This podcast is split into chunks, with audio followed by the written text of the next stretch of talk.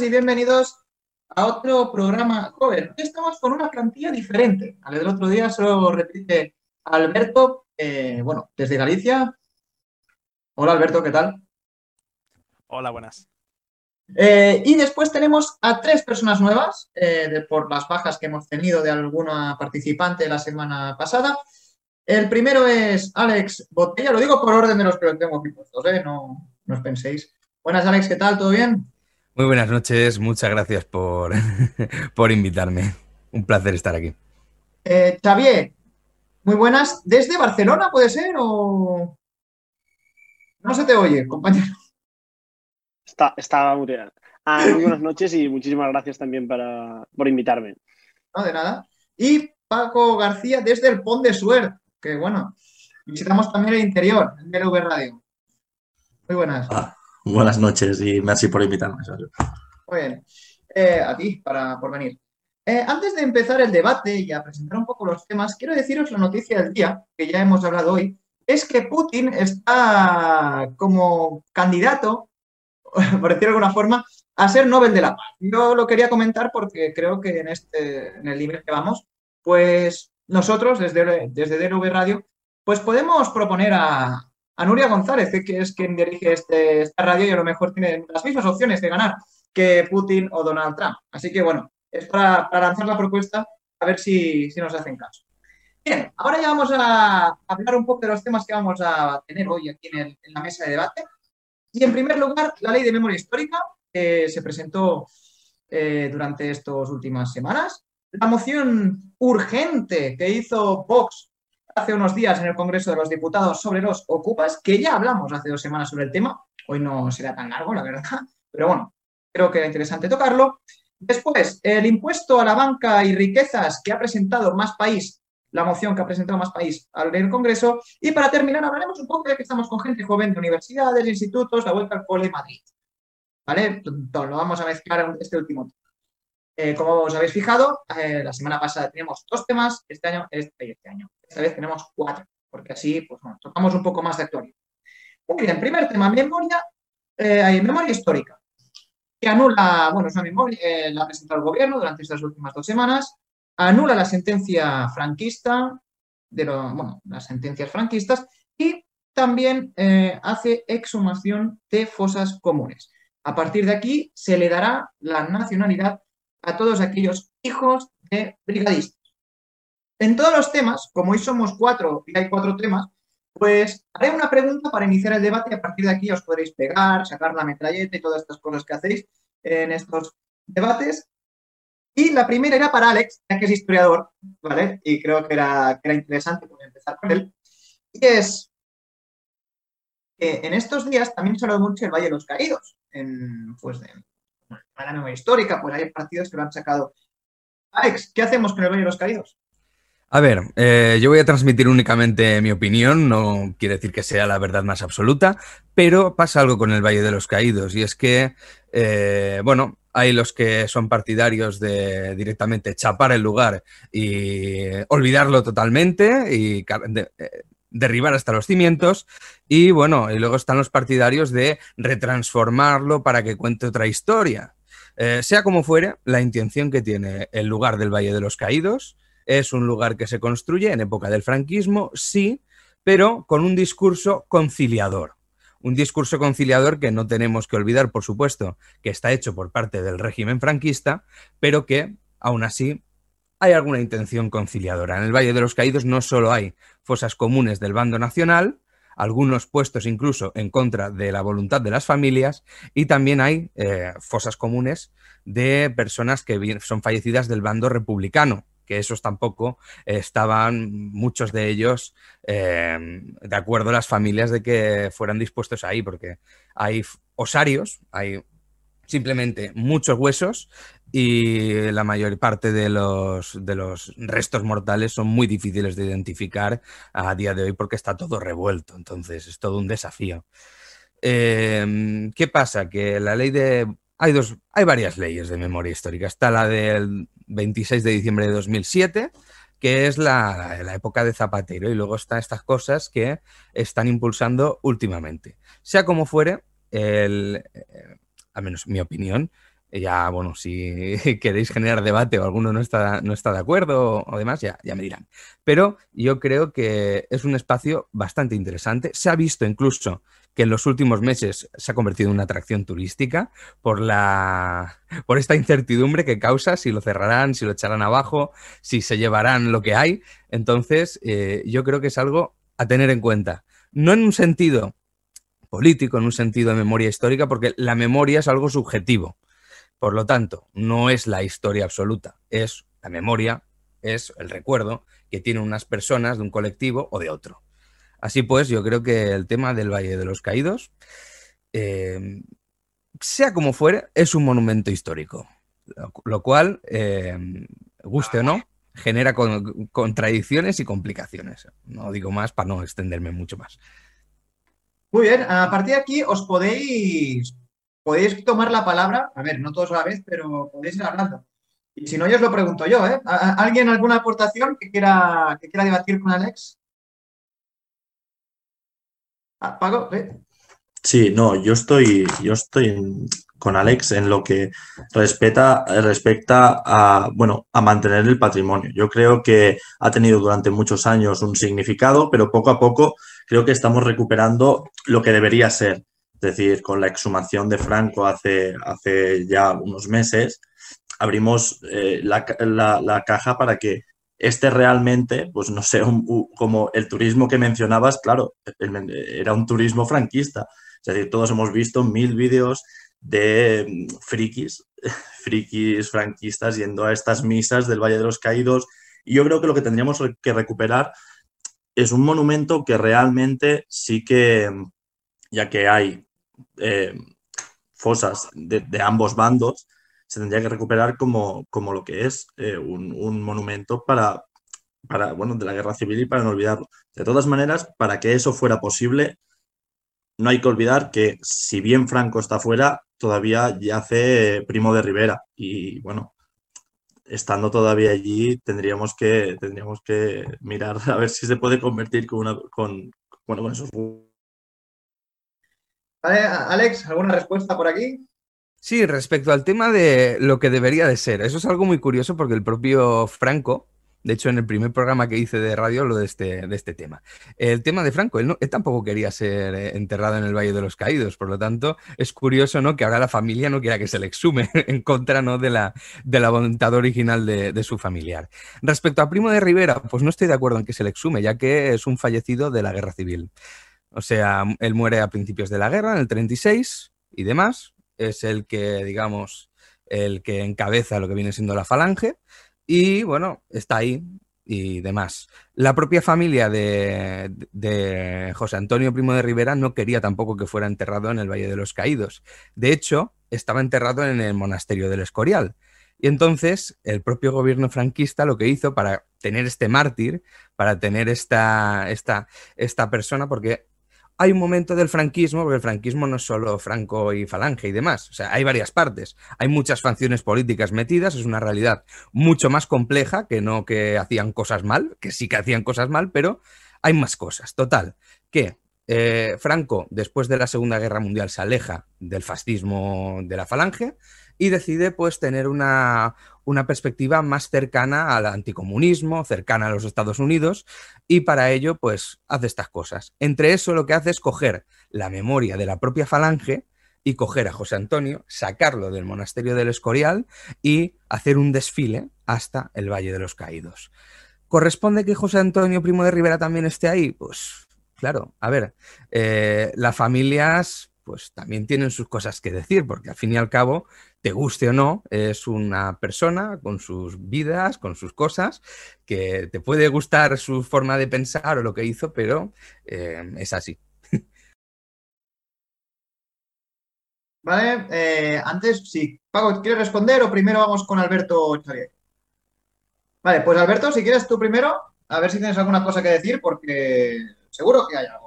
Sí, a ver, bueno, sobre la llegada de la ley, yo creo que vamos, era muy necesaria. No sé si en los términos en los que se produce acierta en todo o se queda corto en algunas cosas, pero me parece que va bien encaminada. Pero bueno, respecto al Valle de los Caídos, que es un buen melón que, hemos abierto, Yo creo que sí que se debería quedar como recuerdo. El hecho de no recuerdo en sí, sino recuerdo el tipo parque de Auschwitz, ¿no? La gente va a visitar Auschwitz y sabe que es un recuerdo de lo que no hay que hacer, de las atrocidades, de lo que es capaz el ser humano y de no olvidar nuestra historia. Bueno, ya hace Alex, así que no. me está diciendo que no. Luego. Luego me matizas, seguro. Sí. Que me vas a poder corregir muchas cosas. Pero bueno, yo creo que un poquito a la española teníamos que dejar eh, que sea un recuerdo y no esconderlo debajo de, un baldosín porque teníamos que resignificar. Y una cosa que no estamos hablando es que yo creo que teníamos que empezar a desacralizar toda la zona, ¿no? Esas, esas relaciones tan tupidas que había entre, entre el fascismo y la iglesia en España, yo creo que es algo que, que todavía perdura mal que bien hasta día de hoy y que es algo que debe de empezar a, a separarse completamente, ¿no? Que esas relaciones tan turbias que hay eh, con el fra de los, del, Valle de los Caídos, la iglesia, eso es de las primeras madejas que tienen que empezar a, destaparse del Valle de los Caídos, a mi parecer, sobre todo por la propia iglesia, si quieren librarse de problemas. Vale, pues vamos con Xavier, que todavía no ha hablado, y Alex, que tiene muchas ganas de responder. Bueno, yo sobre la cuestión del, Valle, pues evidentemente ah, comparto la opinión, que, todas las opiniones que se han mostrado, esta voluntad de que este ah, tendría que mantenerse, pero quizás replanteando el significado, quizás con algún tipo de orientación que diera un poco la contextualización histórica en que se construyó, quién la construyó, qué pasó con la gente que estaba construyendo, que eran presos, de, ah, presos políticos del franquismo, y luego pues si se puede pues, acompañar de una explicación histórica que evidentemente evite que se siga produciendo este enaltecimiento que algunas veces se ha visto pues, delante del valle, etcétera. Sí que sobre la cuestión de Primo de Rivera, convengo con Alex que yo no lo, no, no lo sacaría. Sí que evidentemente habría que evitar que se pudiera producir algún tipo de enaltecimiento, pero sí que una vez sacado Franco, lo que sí que creo que es muy importante es que todas las familias que sí que quieren que se exhumen sus familiares, porque ha salido, hay un señor eh, aquí en Cataluña que escribió un libro que se llama Avi et de aquí, o algo así, ah, que explica todo su periplo para intentar sacar a su abuelo que, está, que yace enterrado en el, en el Valle de los Caídos y cómo le ha sido tan complicado que salga. Y cogiendo este hilo, cogería el hilo para decir que esta ley de memoria histórica es muy necesaria, es muy positiva, pero también es cierto que llega muy tarde. Me refiero, hay víctimas que llevan 40 años esperando una ley que ponga dignidad, que restituya a estas personas que fueron condenadas con los consejos de guerra y que se anulen estos juicios en los que se condenó a muchísimas personas totalmente inocentes, que toda esta injusticia, en la medida de lo posible, sea reparada, también con este reconocimiento a los brigadistas, lo de la nacionalidad, que pocos la van a coger, pero que no deja de ser un reconocimiento. Y finalmente, y con la, y con la cuestión de la ley, sí que es cierto que llega muy tarde, pero que también, pues, jorín, para todas las familias que tienen sus familiares en las cunetas, pues va a ser muy importante. Y yo, estos días se han visto por la televisión algunos testimonios que realmente son emocionantes de ver cómo realmente lo necesitaban y esta ley pues realmente va a ser un cambio muy positivo. más vale tarde que nunca, ¿no? Hmm. Muy bien, eh, me hace gracia porque cerráis los micros y los abrís. Esto nunca lo había visto en esta radio. Así que sois muy responsables. Bueno, eh, seguimos. Eh, bueno, Alex hace la última intervención. Sí, yo una este matización. Yo creo que el símil. Bueno, y, pasa, y cambiamos, ¿vale? Vale, vale. perdona, Alex. Yo creo que el símil Valle de los Caídos, Auschwitz, coincidirás que es un poco, pasa un poco. Auschwitz era un campo de exterminio donde se mataba a las personas a la docena y el Valle de los Caídos en todo caso es un cementerio. Ojo, no, no era una comparación de, lo que, es, un poco, lógicamente, sino la significación que se le hace a posteriori, ¿no? La significación a posteriori es únicamente es un sitio donde está enterrada gente y donde hay unos monjes benedictinos y viene gente a, adorar sus cosas, que yo haré una puntualización. Yo prefiero que hagan sus enaltecimientos ahí, que no quitarles el garito y que lo vayan haciendo por ahí. Pero bueno, a eso supongo que John Jordi llegaremos después. Sí, bueno, sí, sí. Eh, ¿Puedo hacer un, pequeño comentario? Sí, Dan. que yo a los enaltecimientos más que en el Valle de los Caídos, creo que donde tendrían que hacerlos es en la cárcel, como en Alemania pero nada más, solo esto. Alex, ¿alguna cosa a decir? Yo, si queréis decir algo. Pero y lo divertidos que son. ¿Has visto el vídeo de ese que dice, yo soy fascista, está enterrado José Antonio? Si estuviera en la cárcel no tendrías esta cosa. O sea... Míralo por el lado bueno. Y, y aparte, cuando querían ir a misa. Está bien porque eh, estas adoraciones, ¿no? Yo no soy partidario de la idolatría ni de izquierdas ni de derechas, pero yo creo que estas idolatrías debes dejar que la gente lo haga, pues para poder ver, mira, tío, para reírte de ellos y para decir, ¿ves? Así no hay que ser. Porque si están en la cárcel, están escondiditos, haces que la gente, pues, eh, poco a poco vaya volviendo a esas cosas sin darse cuenta.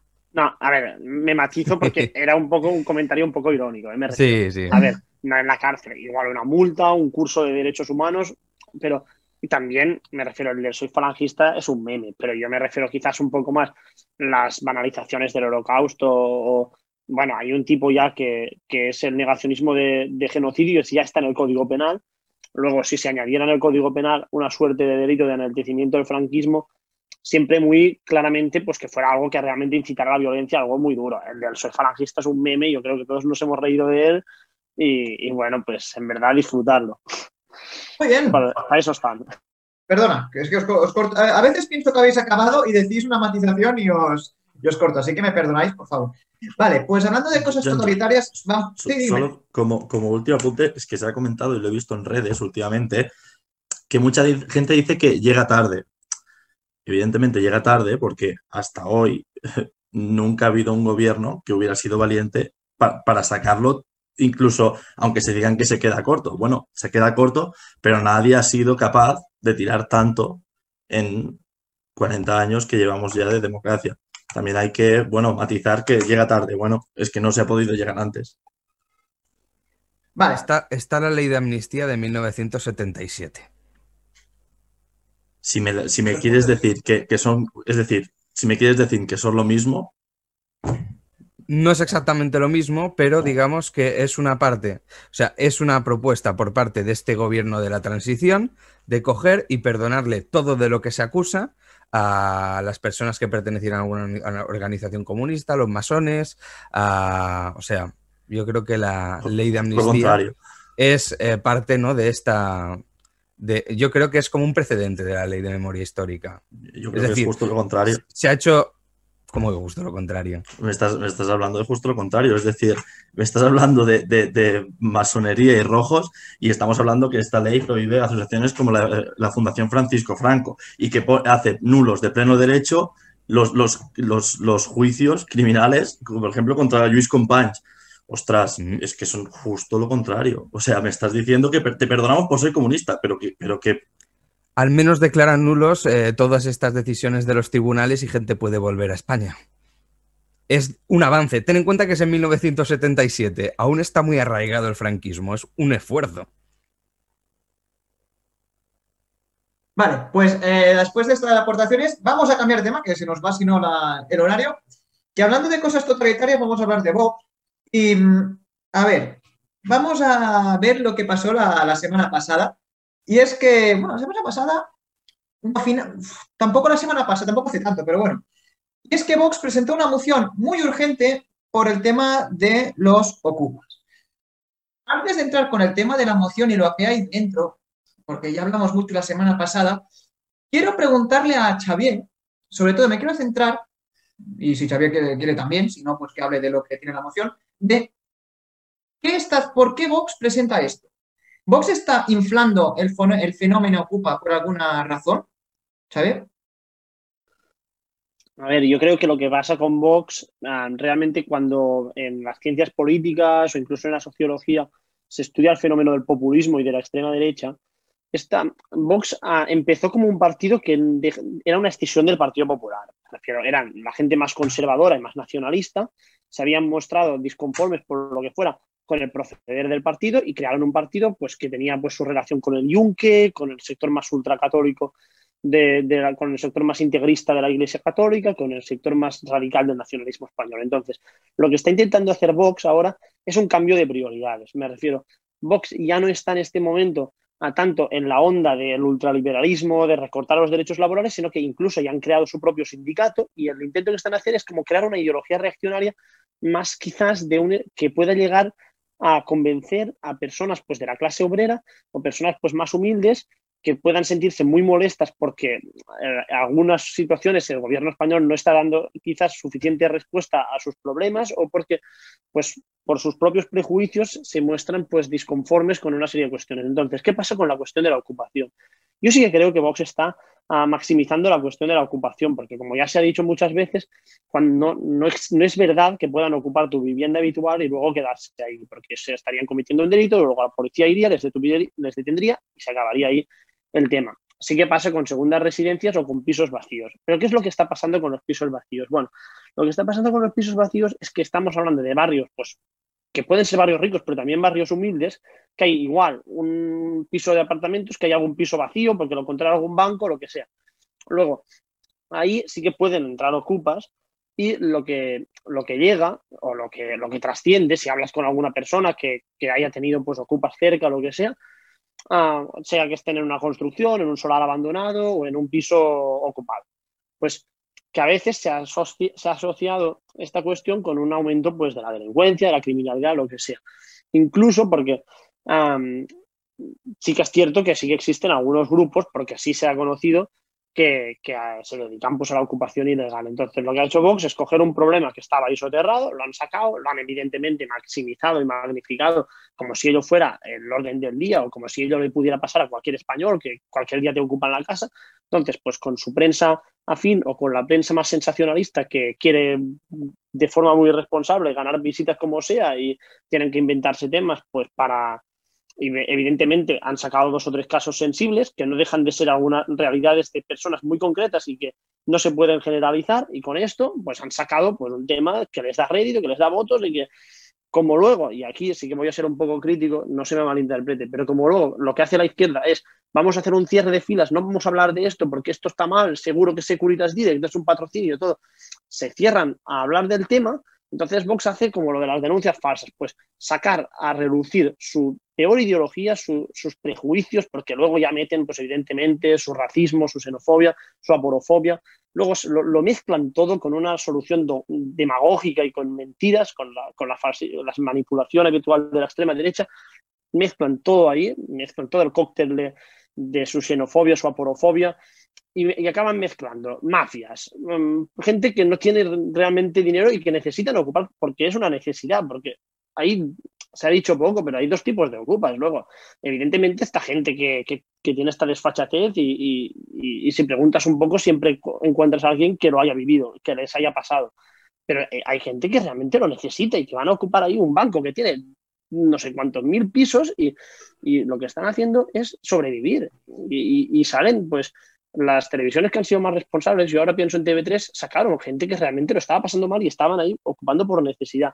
Pero esto Vox no lo explica. Vox necesita manipular para sacar un mensaje, sacarlo muchas veces, que repitiendo este mensaje la gente se crea que esto es la realidad y con esto con esta mentira de que te pueden ocupar la casa cualquier día y te vas a quedar sin casa, te vas a... Pues con esta mentira que la gente coja miedo, miedo y que la gente pues les vote. Sí, ah, está bien, ¿eh? pero si podemos hacer un pelín más corta las intervenciones, porfa, porque... pero bueno, ha sido una, una masterclass. Eh, estoy de acuerdo. Eh, no, no, tranquilo, no hay problema.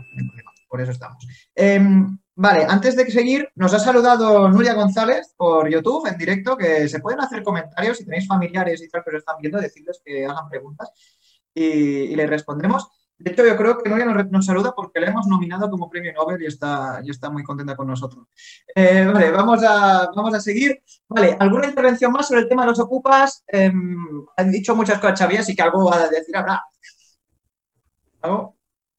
Sí, yo en cuanto a la eh, tienes razón, bueno, tienes razón. Yo creo que sí que ha habido una, intervención por parte de la izquierda, pero no se le da el mismo bombo que se le puede dar a todo este rebomborio mediático que dices tú que hace la extrema derecha, que tienes toda la razón. Pero recuperando las palabras en el Congreso de Pablo Iglesias esta semana, que hizo la aclaración, tal como has dicho tú, entre lo que es eh, allanamiento y lo que es usurpación, que las dos están tipificadas en el Código Penal, eh, sí que aquí hay un problema de enfoque. Es decir, podemos pensar que el problema es la ocupación o podemos pensar que el problema es la vivienda. Es como si dijéramos que cuál es el problema. eh, la, inmigración o el problema de por qué existe la migración en el país de donde viene. Es absolutamente lo mismo. Y aquí es por donde, tenemos que tirar. Es decir, el problema sabemos que es el, el, el, el habitaje, el, te lo diré ahora.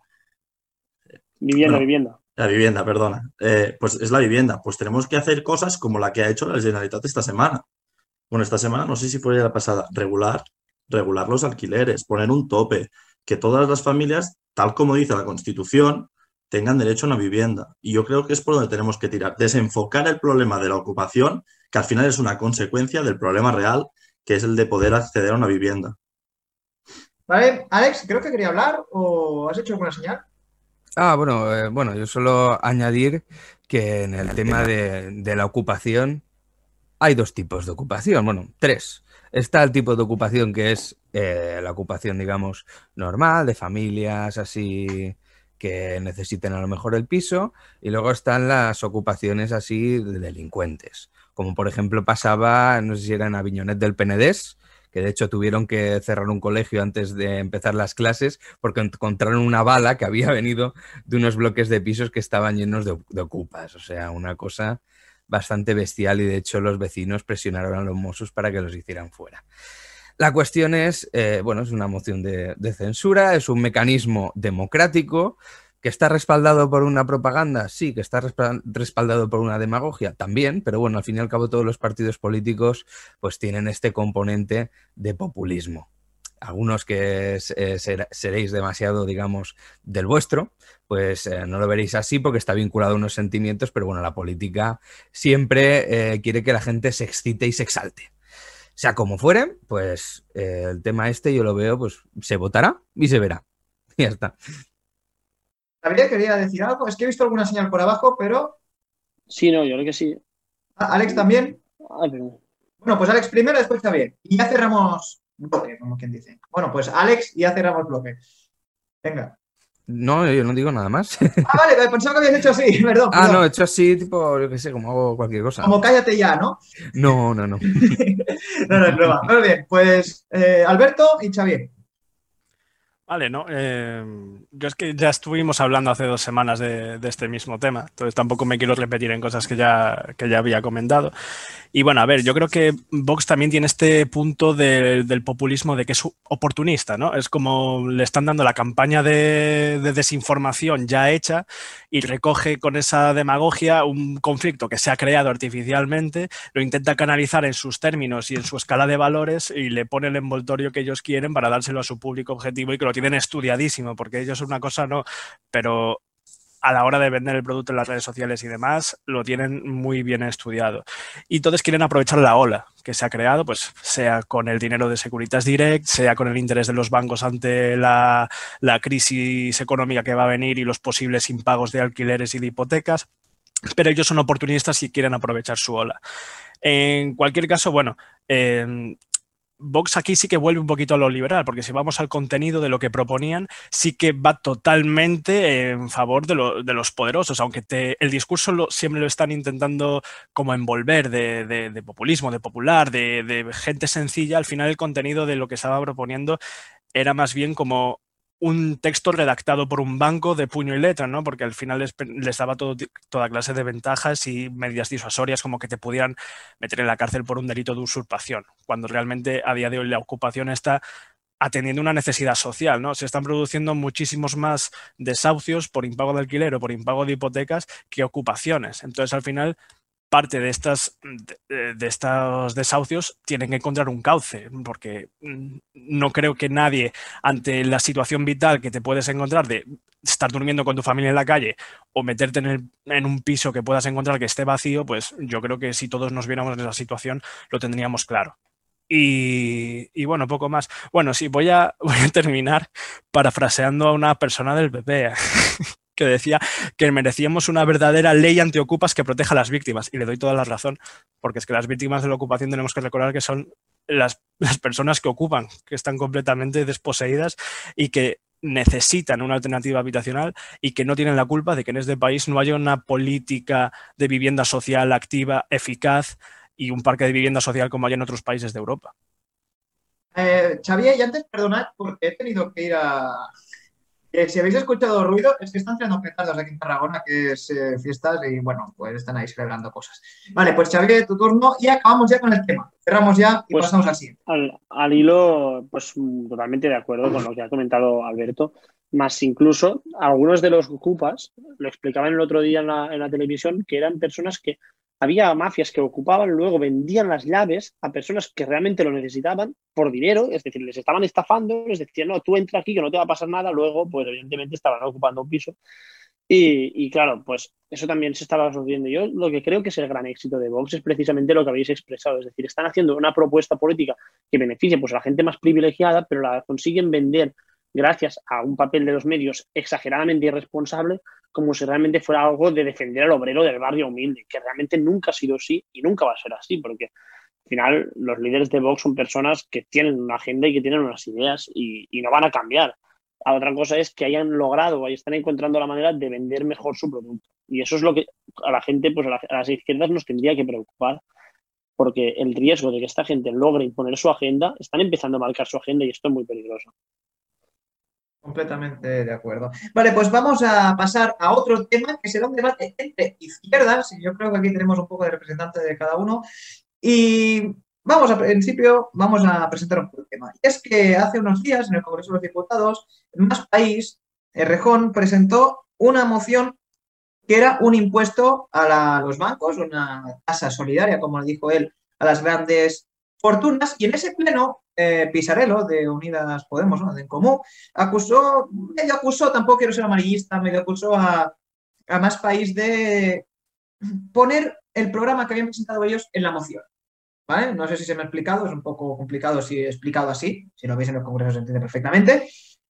Al final, eh, el Unidas Podemos y el PSOE no votaron a favor de la moción, la moción no se aprobó y quien votó a favor fueron los Esquerra Republicana, Bildu, etc. Y el propio Más País. Así que la pregunta, le quiero hacer a Alberto, le quiero hacer la pregunta introductoria, es si, y después para Paco, es como una pregunta un poco doble, ¿vale? Es que si más país está adelantando por la izquierda Unidas Podemos. ¿Alberto? A ver, una, una, cosa que me parecía curioso que habías comentado antes, que le estaban echando en cara de, oye, estás llevando al Congreso una propuesta que habíamos dicho nosotros antes. Y digo, me hace pensar, desde como perspectiva de político, digo, ¿y dónde está el problema? Tío, vota a favor, ya está. Todos contentos, aplaudimos y nos vamos a casa. Entonces, yo, yo ahí no veo el problema.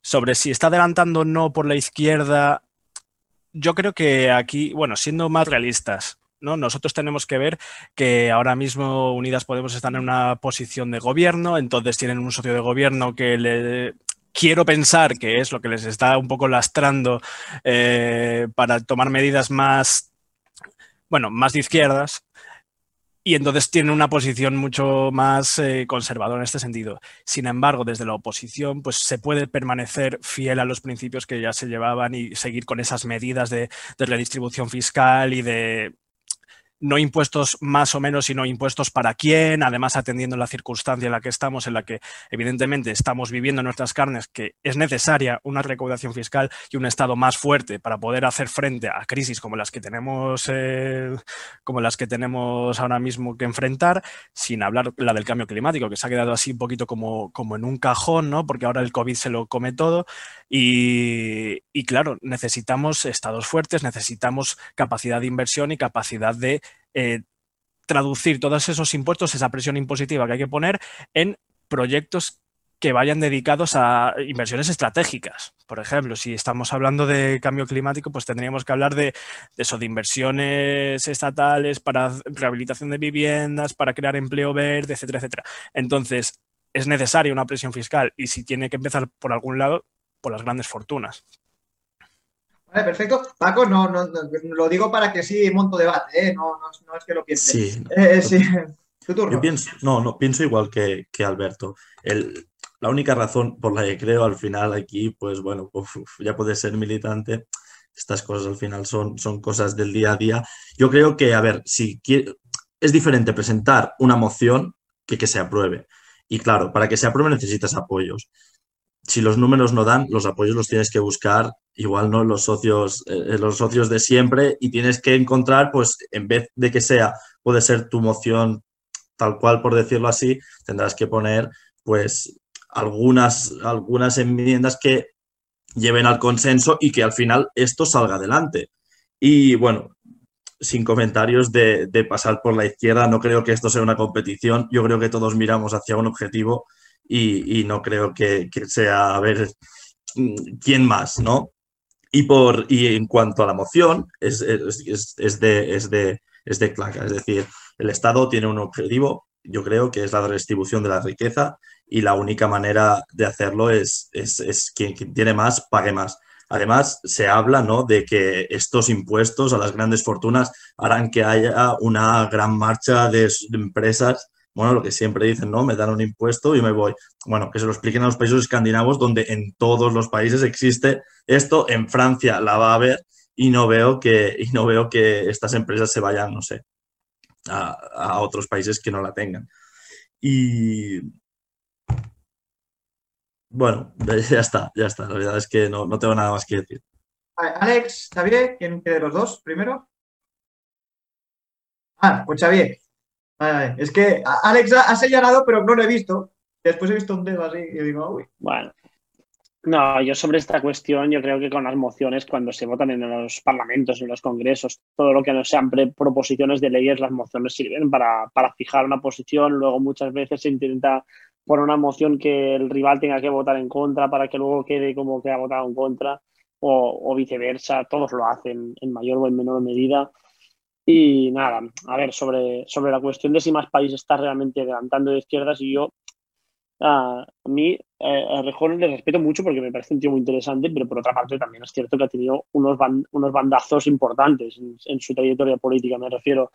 Él iba muy motivado con que Podemos tenía que adoptar una posición más proclive a pactos con el PSOE, luego también en su momento apoyó que, Podemos pactara con el PSOE sin entrar en el gobierno, como entendiendo, tomando una posición a la derecha de Podemos y a la izquierda del PSOE, pero luego ahora sí que están como intentando adelantar por la izquierda del PSOE a Podemos. Igual yo creo que es porque han visto que algunas de las promesas del gobierno de coalición no se van a cumplir Incluso PSOE está tomándole un poco el pelo a Podemos con algunas cuestiones un poco sensibles y luego más país ha visto que aquí pueden ganar votos. Y yo he visto, hay también otra moción que se ha votado ha sido la, moción sobre la monarquía, que Compromís y más país pedían hacer una ley de regulación, que ahí sí que Podemos votó a favor, pero el, PSOE votó en contra con Ciudadanos y con Vox. Yo creo que sí que estoy viendo pues que de algún modo a más país ha, oído dónde está el, sitio que le puede hacer daño a Podemos, porque realmente el PSOE en muchas cosas como la cuestión de la fusión de Bankia o, de, la, o de la monarquía ha tomado mucho el pelo a Podemos y llegará a un punto que no sabes si Podemos va a poder mantenerse en este gobierno.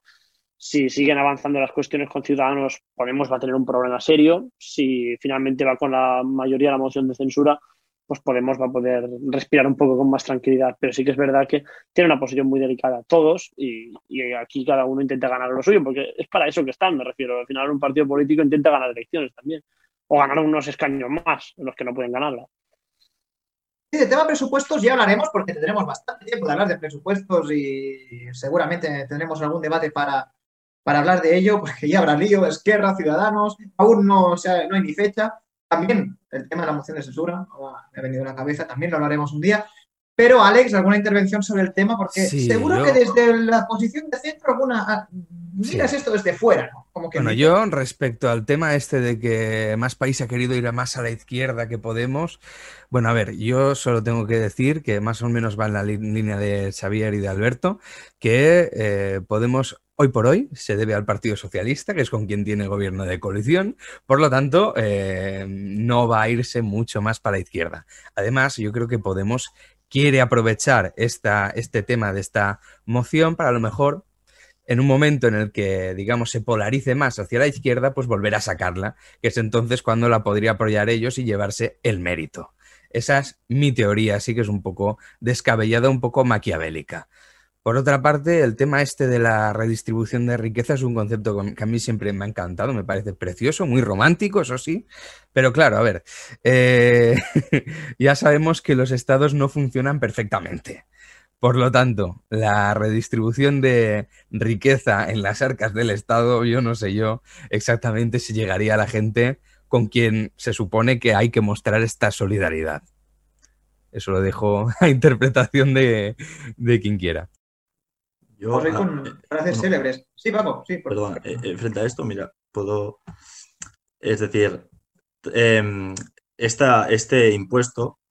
Perdona, que me he perdido por aquí.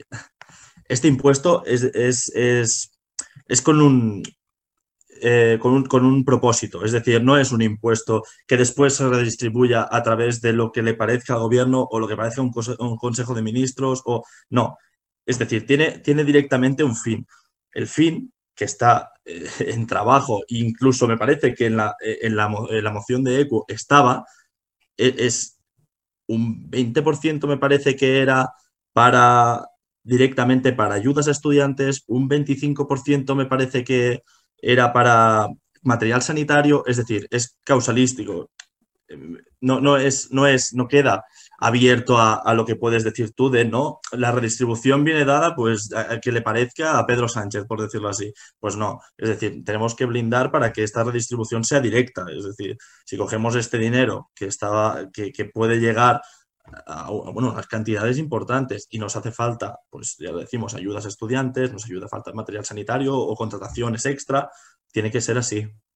Y, es, bueno, las líneas que se están trabajando son, son para aquí. Pero abre la puerta que en un futuro, una vez esta necesidad por el material sanitario o las ayudas a estudiantes, eh, digamos, estas necesidades estén cubiertas, el dinero siempre puede ir a donde acaben queriendo.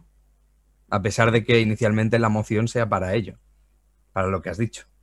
Claro, para eso están los presupuestos después. Es decir, Por eso. Pero, los presupuestos también son pactados.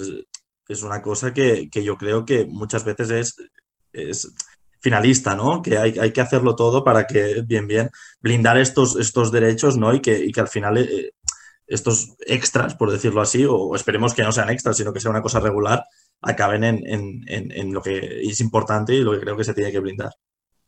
Bueno, voy a, poner una puntualización. Además, ya para poner la puntilla a esto.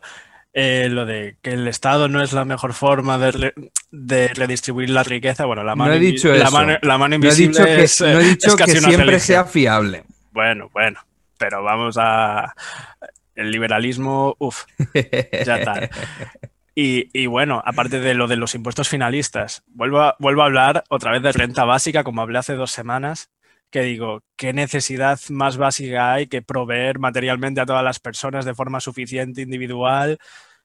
Y para eso se pueden poner impuestos finalistas al, uso, empezar a grabar más las rentas del capital, no tanto las del trabajo. O sea, hay que, quedan muchas reformas fiscales, a mi parecer, que se deberían hacer eh, y si queremos, sobre todo, adaptarnos a la sociedad del presente y la del futuro, porque la realidad del trabajo no es hoy la que era cuando se hicieron estas, estas tesis eh, impositivas y cómo se tenía que distribuir el estado del bienestar.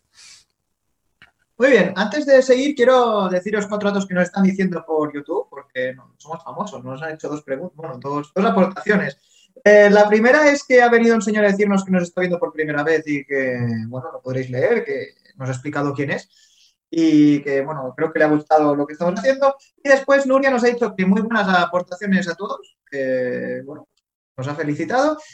Siempre va bien subir un poco la moral. Y eh, también eh, nos ha dicho que Más País y Compromís defienden los bienes de alquiler y la prostitución como opción laboral. Y que si esos son de izquierdas, yo soy muy sueca. ¿vale? Así que, eh, como. Esto da tema para otro debate, ¿eh? Y tan, y tan.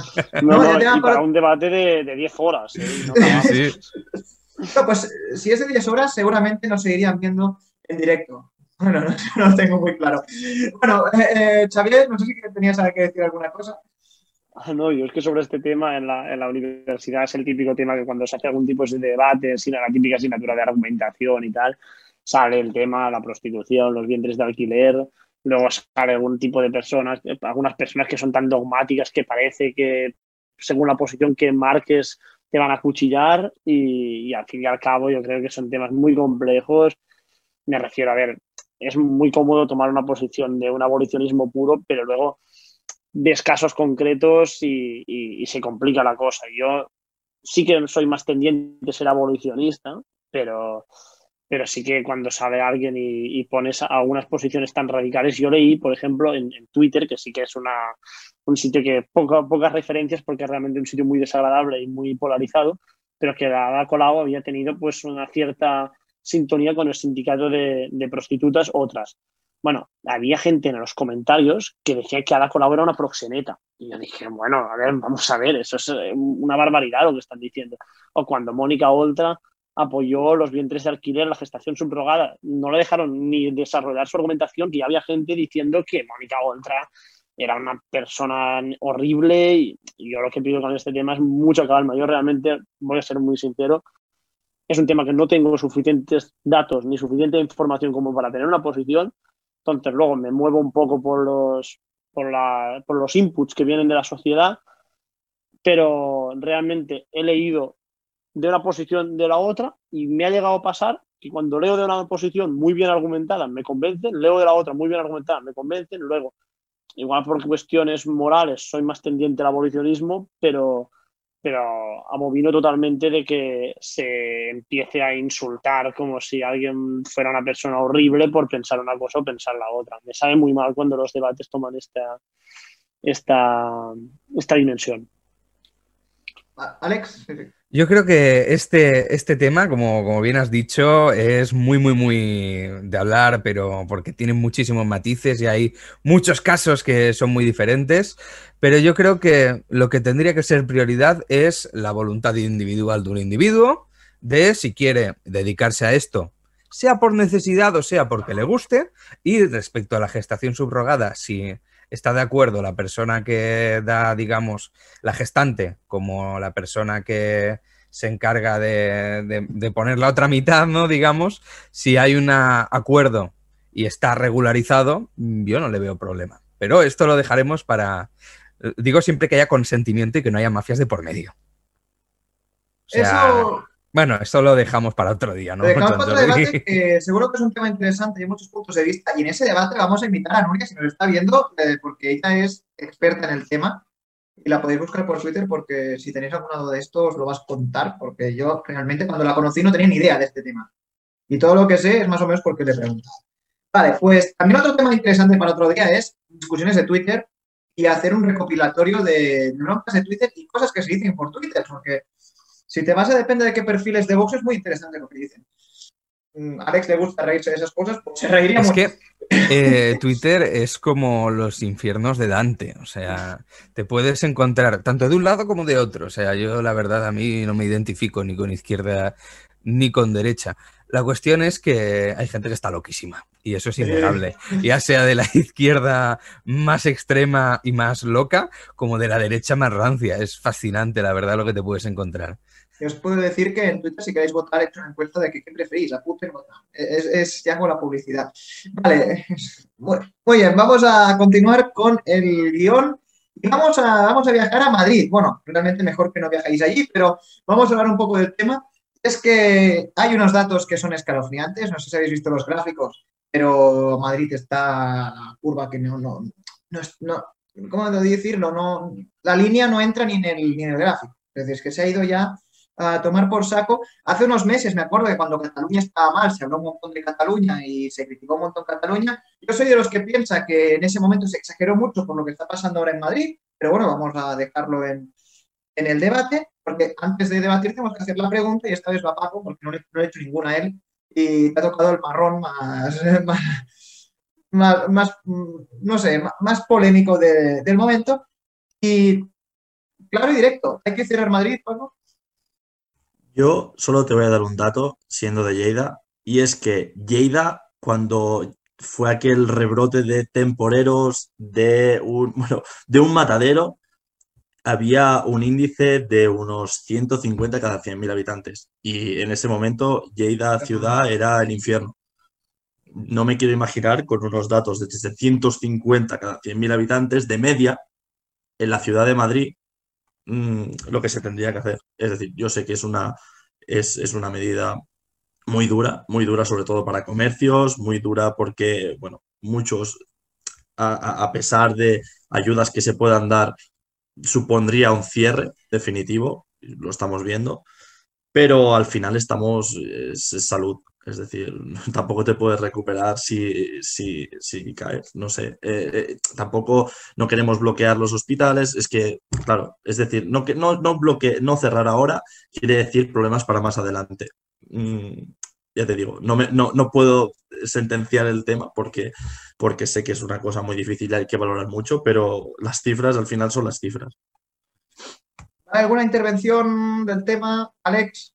Eh, vale, Yo creo que, bueno, a ver, eh, la señora Ayuso no es santo de mi devoción, pero yo creo que como más o menos en la línea de Paco, que si es necesario eh, tener que confinar, pues se habrá que confinar.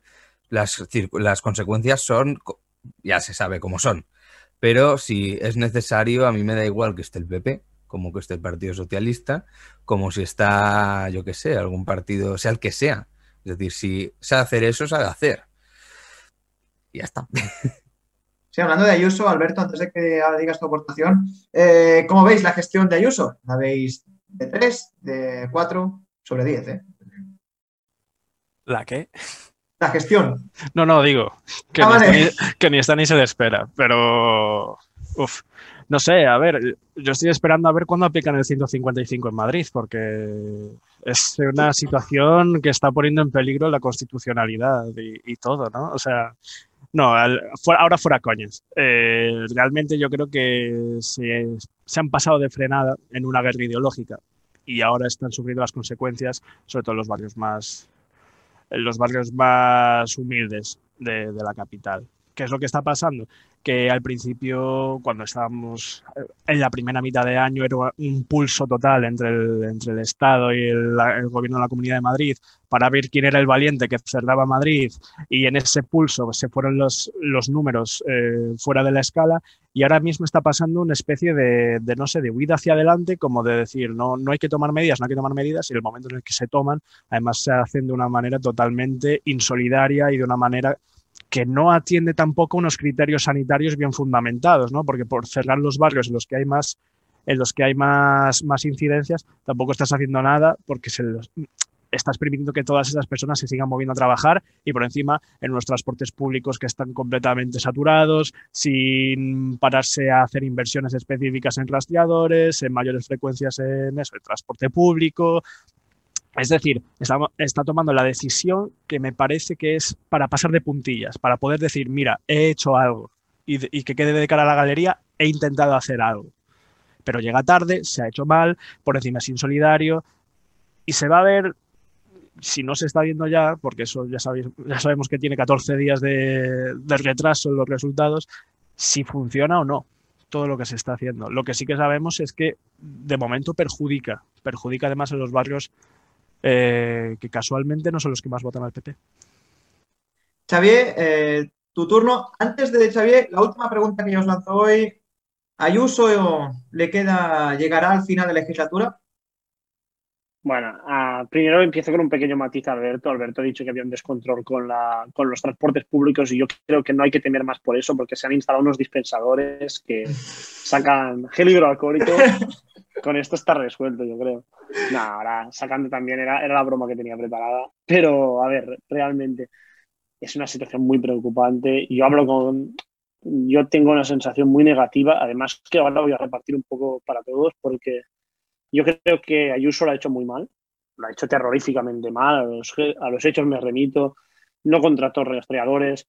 Cuando se había visto que en Aragón o en Cataluña, con unos datos mucho menores, ya había alguna incidencia, ellos estaban ya con unos datos que eran sospechosos porque había mucha más gente a la UCI de los positivos que daban, entonces era como que daba la sensación que ahí había algún problema, casi no había sintomáticos, la sensación era de un descontrol total, no se hizo nada y aquí es donde yo voy a poner la crítica también al gobierno de Pedro Sánchez. Yo creo que mientras en Madrid la curva subía y subía, Pedro Sánchez estaba pensando en la moción de censura contra Ayuso. Y yo eso creo que no es correcto, me refiero.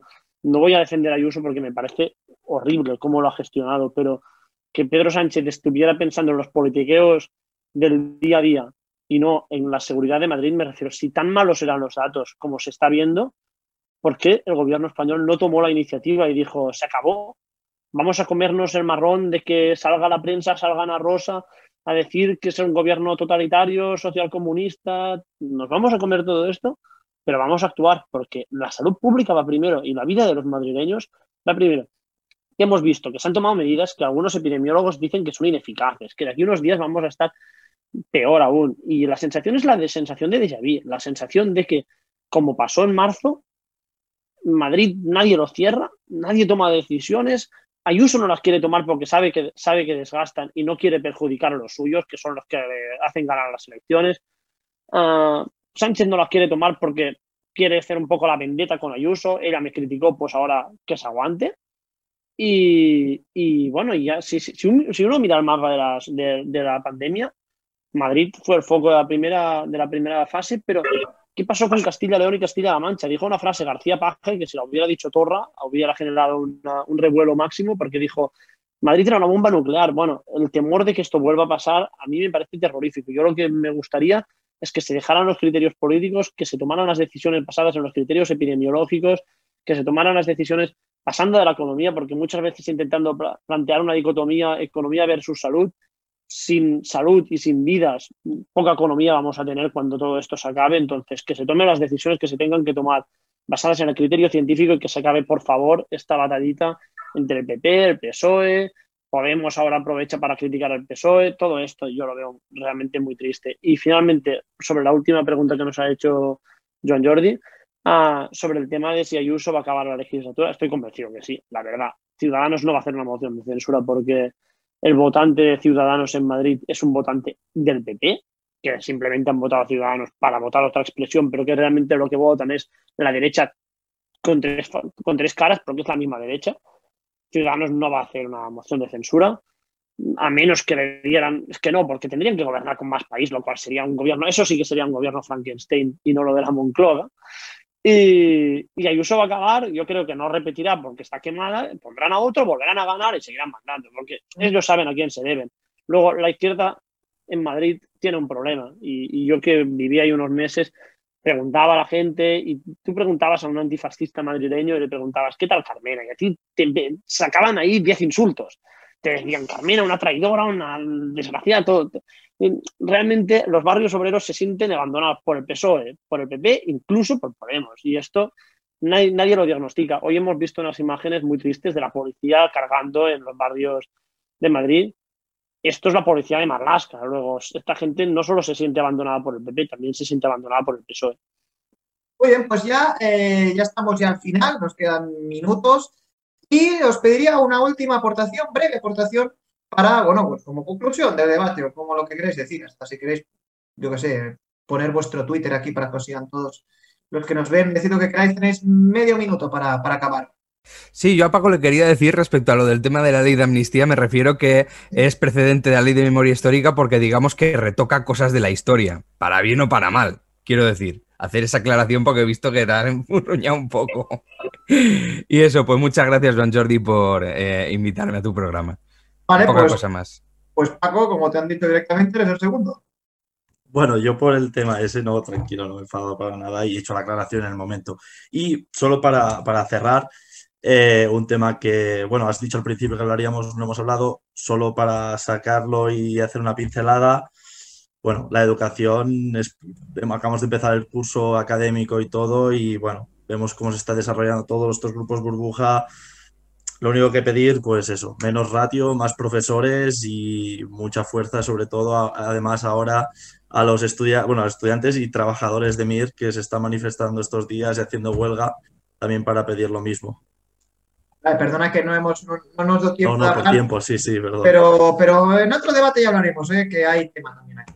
Vale, Alberto, si quieres decir alguna cosa. Vale, sí, bueno, terminar diciendo que, ese choque que había, que comentaba antes Xavier, entre la economía y la salud, que realmente es un tema muy sensible, yo creo que lo estamos también mirando desde una perspectiva eh, o sea, que se tiene que mirar desde una perspectiva completa, ¿no? Porque yo le echo un ojo a Latinoamérica, por ejemplo, donde la gente muy humilde, que es que si no sale a trabajar no come ese día. Eh, o sea, así de humilde. Entonces dices, eh, ¿qué prefieres, morirte de un virus o morirte de hambre? Entonces, realmente nosotros afortunadamente tenemos las herramientas para poder paliar las consecuencias económicas de quedarnos en casa y esas son las primeras medidas preceptivas que tenemos que tomar para poder aplicar las medidas de, salud, de un eventual confinamiento, de cerrar sitios, movilidad, porque si no em, podemos subsanar la faceta económica, sobre todo de la gente más vulnerable, va a ser imposible que esto se, se haga respetar. Vale, pues para ya terminar, Xavier, que nos queda un minuto casi o menos, bueno, cogiendo el hilo de, Alberto, totalmente de acuerdo con lo que has dicho. Incluso muchas veces cuando se habla de economía, se habla de la economía macro, hablando de, los indicadores y realmente no se pone este foco social. Evidentemente hay que encontrar soluciones, incluso no solo en Latinoamérica, también en España. Mucha gente está sufriendo mucho, la economía sumergida, la gente más humilde, la gente en situación irregular y también, pues evidentemente, hay que encontrar soluciones y hay que coger este enfoque más social. Y finalmente, pues muchísimas gracias por haberme invitado y Joan Jordi. Ha sido un debate muy enriquecedor y muchísimas gracias. Ha estado muy bien. Bueno, vosotros por estar por aquí a estas horas, que ya es hora casi de. no, voy a decir de dormir, porque yo creo que, no tenemos. Es el prime time. Sí, es el prime time. y muchas gracias por venir. Y eh, ya sabéis que invitados estáis para siguientes ocasiones. Y también estáis invitados a proponer temas si algún día no podéis venir o cualquier cosa, o está alguna de las otras personas que también está eh, participando en este programa, pues pues proponernos, también nuestra audiencia puede proponernos temas, porque la idea también es que todos participemos. Así que muchas gracias a todos por, por haber venido aquí, por haber estado. Bueno, no habéis venido, eh, estáis todos en vuestras casas. os lo pongo fácil, ¿eh? Os lo pongo fácil. Y bueno, y espero que sí que, tengamos mucha suerte en nuestra lucha por el premio Nobel. Venga. Muchas gracias, muy felices. Muchas gracias. Chao, chao.